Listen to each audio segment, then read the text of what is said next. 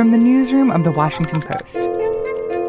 Hello, Herr Jung. Hier ist die Luisa Beck von der Washington Post. Washington Post, this is Wesley.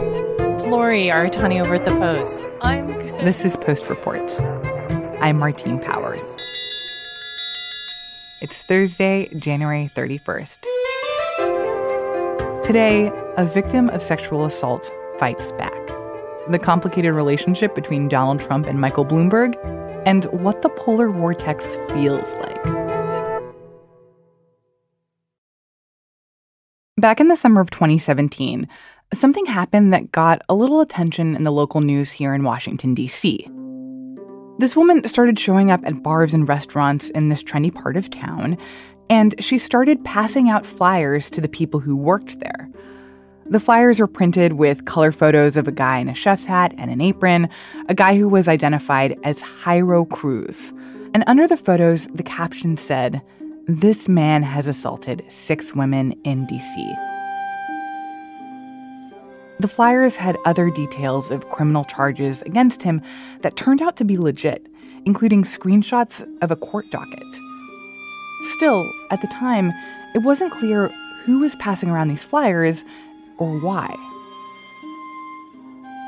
There was some buzz that was generated about these flyers, where they were coming from, who had possibly posted them. It was kind of a mystery at the time. Amy Brittain is an investigative reporter for The Post, and she said that these flyers were so interesting because Jairo Cruz was a successful chef in DC. He worked at one of the city's best known restaurants, a French bistro on 14th Street called Le Diplomate.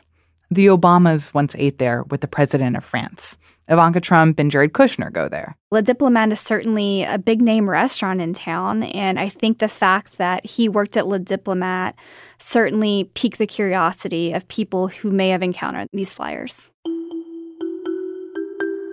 That was almost two years ago, back before the Me Too movement made national headlines, before powerful men were outed as sexual assaulters and harassers. And the momentum of the Me Too movement is partially why the woman behind the flyers ultimately reached out to Amy. She was finally ready to share her story about why she went to such great lengths to publicly name this guy. You should know that her story involves graphic depictions of sexual assault.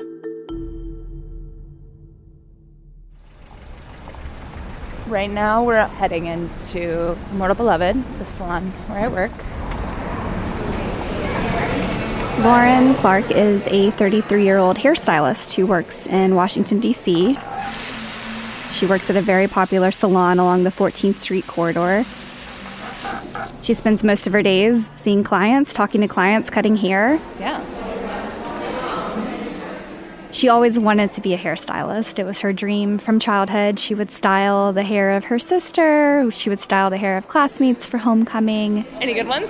As a child, she was pretty outspoken. She's always kind of been someone to stand up and speak out for what she thinks is right. yeah, yeah, yeah. She moved to the DC area to go to hair school in Virginia and then uh, started working at the salon soon after. So we're in Glover Park, this safe, cute little neighborhood, and uh, this is where it happened. In April of 2013, Lauren was wrapping up after a long day at work at the salon. Uh, she went home to her neighborhood and she changed into running clothes and she took off for a late night run like she had done many times. And along the way home, she suddenly saw a man along the sidewalk. And I just got this like feeling like across the street, and I was like, "That's crazy! Like he's just a normal person. He's going home to." And I kept walking, and then I passed by him, and I got like a couple steps past him. And suddenly, this man came up from behind and I just feel his hand like over my mouth, and his other hand in between my legs, and his body against my back, and he just slammed me into the ground. he tackled her and he grabbed her. my knees hit the ground, my elbows hit the ground. I kind of hit his face and like scratched it, and it ripped his glasses off. That's when he punched me. He punched me in the nose, and I just remember my head hitting the sidewalk. And they had this struggle on the ground as he was groping her. I just was so mad. It went from like escape to like rage. And I then fought back and I went to swing at him. And at, at that point, like he like got up. Um, and then he was taking off. When Clark's attacker ran away, he also stole her phone, but someone passing by helped her flag down police. And shortly after, she actually identified him walking near the scene of the crime. He was just right around there. He was just walking around. He was just right right nearby where it had happened. Everything happened really quickly from there. Police caught the man, and they even linked him to an attack against another woman that happened earlier that night. Jairo Cruz had fresh scratches on his face, and Clark's fingernails were swabbed for DNA. Cruz promptly confessed, and in court, he later admitted to assaulting four other women. Afterwards, Clark was assured by a detective on her case that with all that evidence, Cruz would be facing a felony charge and he would be going to jail for a very, very long time.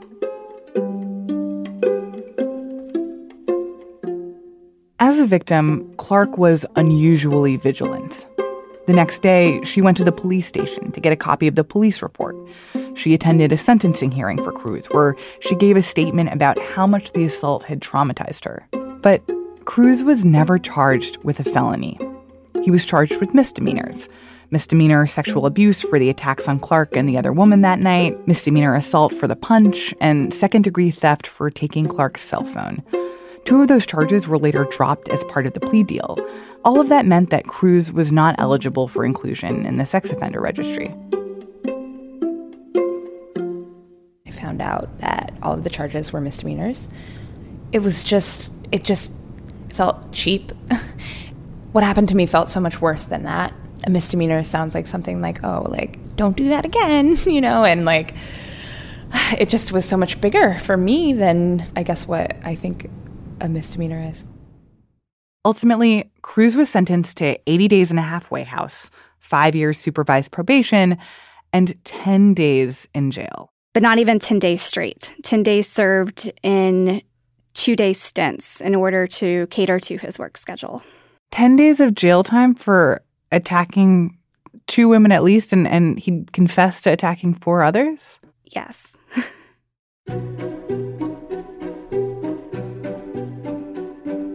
A few years went by, and Clark says that she tried to move on. Eventually, she turns to therapy. She's gripped by these panic attacks that have really started to disrupt her work life, her social life. But she tries to channel this anger and disappointment. She turns to advocacy work. She organizes a march for other sexual assault victims in DC. So she does the best that she can. But it was hard to pretend like things were back to normal, especially because after the attack, Cruz skyrocketed to prominence in DC's restaurant scene. He hopped around different restaurants and he eventually ended up at Le Diplomate on 14th Street, just blocks away from Clark's salon.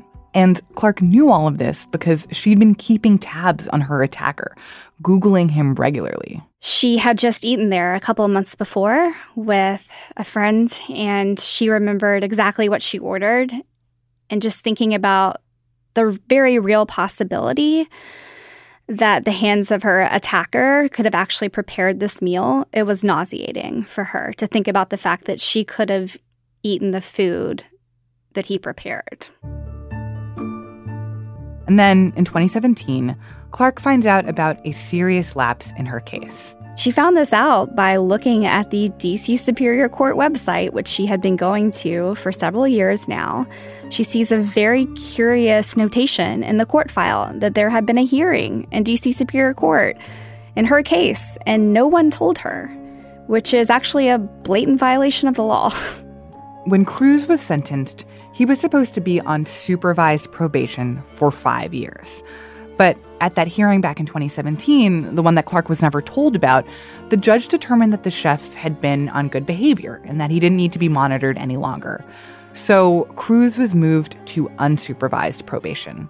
But here's the thing during that hearing, it comes out that over the previous four years, Cruz had barely even been monitored to begin with it is revealed that a federal agency that was responsible for supervising Cruz over his five year probation has made a big mistake. So, For the past four years at this point of his probation, he's been coming in for urine checks and office visits rather than getting any sort of meaningful rehabilitation that would have been tailored to actually working with him on what caused him to commit these attacks and hopefully to prevent it in the future. That's when Clark decides that she has to take matters into her own hands to make sure that this guy can't hurt somebody else.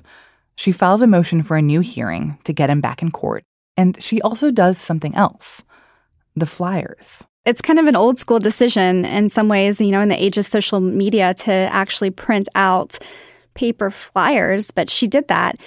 And she walked up and down 14th Street and she passed them out to managers of bars, of restaurants. She felt morally compelled to warn her community about Cruz and about what he had done. I knew that I wanted to feel safe, and I just I didn't know what else to do with it. I guess I I didn't want to do anything like harmful or illegal. That seemed like my only option. I couldn't. There was not really anything I could do legally. There was no course of action available to me there. The flyers seemed to have an immediate effect. Shortly after they were passed around, Cruz was no longer employed at La Diplomate. And something else happened because of the flyers. Women who had worked with Cruz in restaurants around DC, they started coming forward. Two women have told us that they worked with Cruz and Vidalia and that they were mistreated by him sexually in the workplace, that they were groped by him, you know, touched without their consent. One of the cooks at Vidalia said that she'd had consensual sex with Cruz outside of work and throughout her time at the restaurant. But she said that he would often also corner her in the storage room and grope her breasts or pressure her into having sex. She didn't tell anyone at the time. Another worker at Vidalia alleged that Cruz would even penetrate her with his fingers in the storage room. When she spoke to the Post, the woman asked to remain anonymous. They felt like that they did not really have a choice in the interactions with him that were happening in the restaurant. For the record, Vidalia's executives said that they were not aware of Cruz's pleas to the sex crimes. And they said that they were never told of any issues with Cruz's behavior towards women while he was working at the restaurant. There is a third woman who has told us that she met him through a dating app and that he engaged in sexual contact with her when she was drunk and unable to give consent. That woman, Emily Schimmel, said that she'd passed out in her bed and woke up to find herself without any clothes on and Cruz naked, with no memory of what had happened. After the flyers come out, some of these women posted on social media. They learned that they are not the only ones. And they also felt like they'd been failed by the legal system. None of the women knew that Cruz had a criminal past, including Emily Schimmel. When she heard about these flyers, she just went to her car and cried for an hour because she felt like it should have never happened. The Post also reached out to Cruz. He gave a one paragraph statement saying that he thinks it's important for women to talk about sexual assault, but, quote, I do not believe the addition of my story at this time will help move the conversation forward. For the people I've hurt, I can only hope that they are able to find peace. There is no excusing my actions. I cannot take them back, but will continue to try and learn from my mistakes in hopes that I make up for the harm I have caused. Since then, Clark has made more progress in court. Because of her legal motion, the judge ultimately moved Cruz back to supervised probation. But she's still worried about the future. All I did was tell the truth. And I did it to make myself to give myself a safe environment to live in. Did you feel better after doing it? Better is like such a relative term. Um, I felt better knowing I wasn't going to see him walk past the salon. I felt better knowing that like I wasn't gonna again eat at a restaurant where he works without knowing it. Um, I felt better that people refused to accept this type of behavior and stood with me.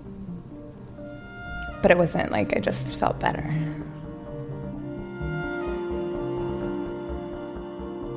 Amy Brittain is an investigative journalist for The Post.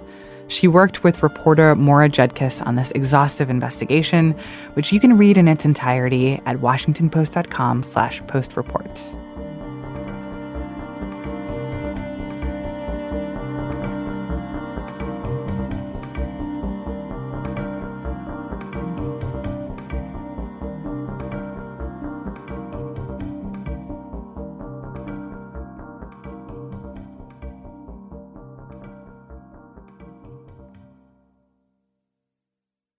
October 2013, politicians and bigwigs from around New York City gathered in the Bronx to celebrate the opening of a new golf course. And we're joined this morning by Donald Trump, president and chairman of the Trump Organization. Uh, the project was largely funded by the city, and the property would be operated by the Trump Organization. Then Mayor Michael Bloomberg and then real estate developer Donald Trump both spoke at the ceremony, heaping praise on each other. After all, they were old friends. All of them. The funniest time, though, was when uh, you and I got on the subway together, and he said, I take it every day. I'm not clear he does that. Uh, but if there's anybody that has changed this city, it is Donald Trump. He really has done an amazing thing, and this is another part of it. Donald, thank you for your confidence in the city. Well, thank you very much, Mike. And I have to say, you have been a great mayor. Come here. You really have. I mean, this guy is fantastic. So on this October day, Donald Trump stood there with Michael Bloomberg and they congratulated each other and they lavished praise on each other and they said they were both so wonderful for the city of New York. And it turned out this was the high point uh, in their relationship. Michael Kranish is an investigative political reporter for The Post, and he's been reporting on the complicated relationship between two New York billionaires who could end up facing off as political opponents in the 2020 election. They're both New York billionaires. They both named their companies after themselves. You'd think they'd have a lot in common, uh, and to, to, a degree they do, but there's a lot they don't have in common. And in fact, Trump in 2001 supported the liberal Democrat in the mayor's race, Mark Green, instead of supporting Michael Bloomberg, the Republican. Well, Bloomberg won. So then he saw this was opportunistic. He said, "Now I need to be close to this mayor." Over the years, Donald Trump had made inroads to various mayors' office in New York. He needed tax breaks, this and that. At this point in time, he wasn't doing real development in New York. He was putting his name on buildings. He was branding himself around the world and making money from The Apprentice. So it was a little bit different, but he still wanted to be close to uh, Michael Bloomberg. So there, uh, over the years, they did events together. They went to charity golf courses together. And at one point, Donald Trump asked him to be on The Apprentice. So Michael Bloomberg met with contestants at Gracie Mansion, the official residence of the mayor in New York, giving them advice. And then again in 2008, Bloomberg appeared on The Celebrity Apprentice. So he was actually on the show. Bloomberg was actually on the show twice, The Apprentice and then The Celebrity Apprentice. Not as a contestant, so he couldn't get fired, but he was there as a guest. So Donald Trump introduced Bloomberg as a great leader, quote unquote. Then in 2008, there's this extraordinary scene, and we actually went to a lot of effort to track down the videos because they're not that publicly available. You can't simply go on YouTube and see some of these things. So we did. So some of these scenes from The Apprentice. Right. Some of the scenes from the. So I was able to see the scene from The Apprentice 2004. And then in The Celebrity Apprentice in 2008, here Donald Trump and Michael Bloomberg are together. They're walking down a busy Manhattan street. The concept of that episode was the uh, hot dog wars between the contestants. Who could sell the most hot dogs? They had all these celebrities, quasi celebrities. Mayor Bloomberg and Donald Trump paid a visit. It was the highlight of this task for me. He's That's right. As the number one francophile in the city, I'm supposed to see whether you guys can cut the mustard. All right, then. I'm sure this was just off the top of his head. And in the background, you can see Donald Trump and family members just beaming. So for both men, they get something out of this. Bloomberg gets to seem human, and Trump, he gets this legitimacy. He gets the mayor of New York to appear in his show. So a lot of the people who appear in his show, you know, are celebrities or people you never heard of. But you get the mayor of New York. I mean, that that lends some legitimacy to who he is. So, from your read of this, this is more opportunistic and not like a, a genuine friendship between them. Uh, I think both people might describe it that way. I interviewed President Trump for this story. Now, it's not always so easy to get an interview with Donald Trump, but in this case, I had a hunch he might want to because Bloomberg's gotten under his skin to a degree, and it's easier for him to go after Bloomberg than it is to deal with Congress, for example. What he said, he said that they were very good friends. He thought, he said, I thought Michael liked me and I liked him, and they got along really well for about a decade. Then things changed. So it turned from a friendship into a serious rivalry basically, according to President Trump, on the day that he made clear he was going to run for president.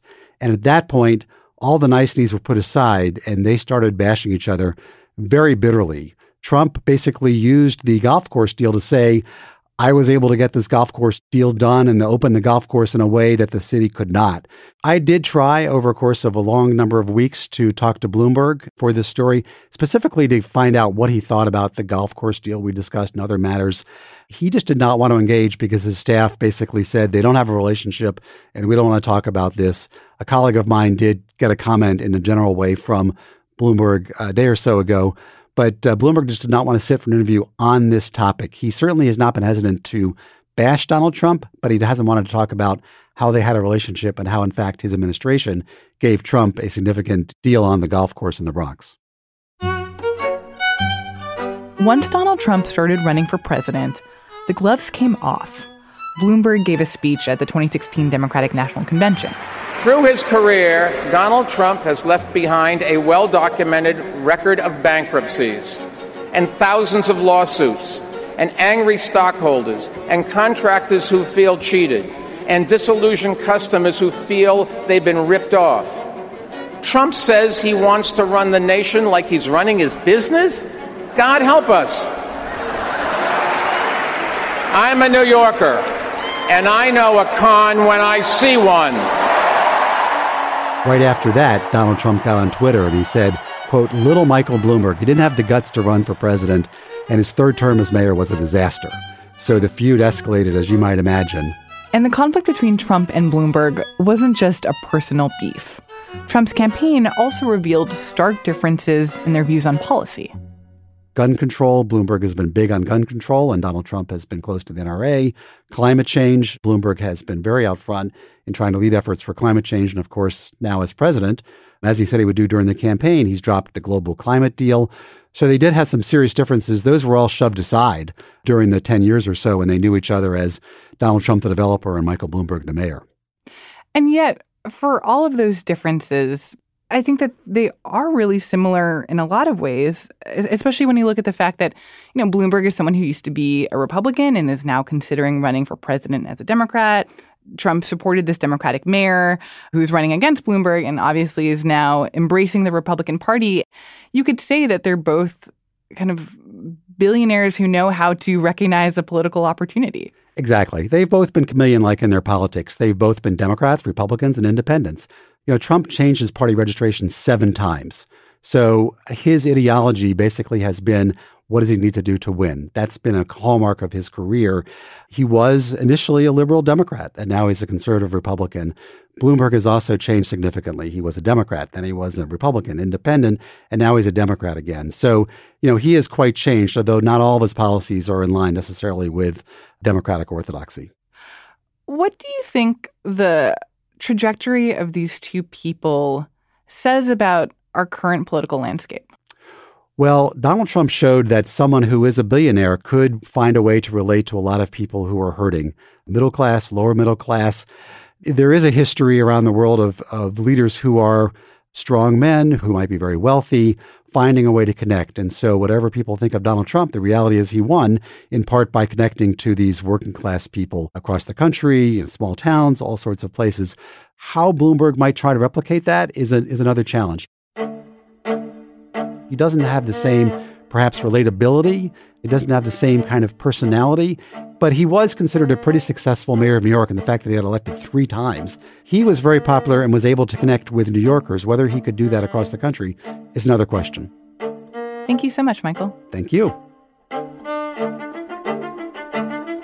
Michael Kranish is a political investigative reporter at The Post.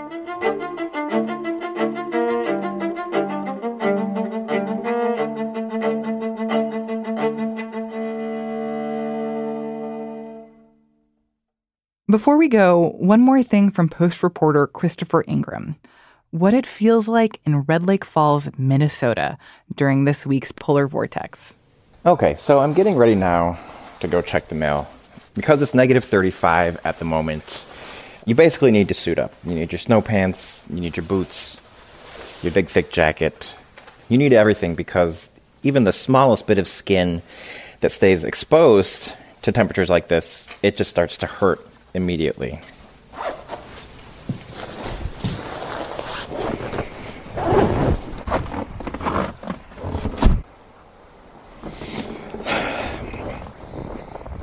So, that first breath when you first step outside, that's really a killer. If you breathe in too deeply, your lungs just kind of spaz out and you go into a coughing fit. So I find it's usually best to breathe in through your nose. Of course, when you do that, your nose hairs all freeze together and it feels kind of weird and uncomfortable, but you get used to it.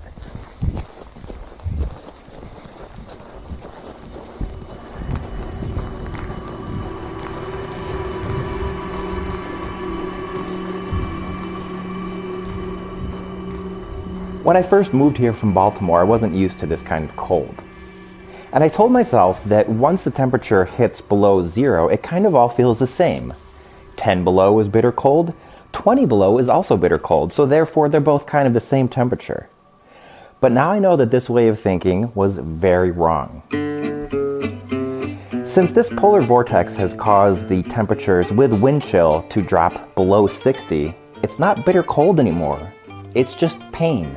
The cold goes away, and all that's left is pain, this sharp, burning sensation.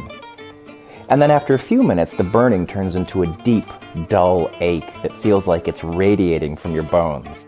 Inside of our house, we now have a thick layer of ice growing on the interiors of our double paned windows. And strange things happen with our doors too. Sometimes the door knobs freeze, sometimes the handles freeze. Sometimes they get frozen shut, and sometimes they get frozen open. When we open them up,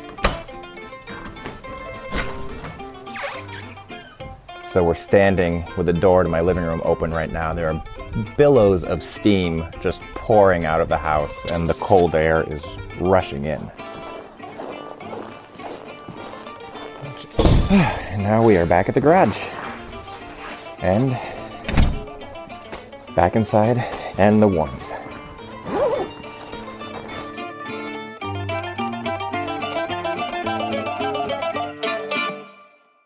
Christopher Ingraham is a data reporter for The Post.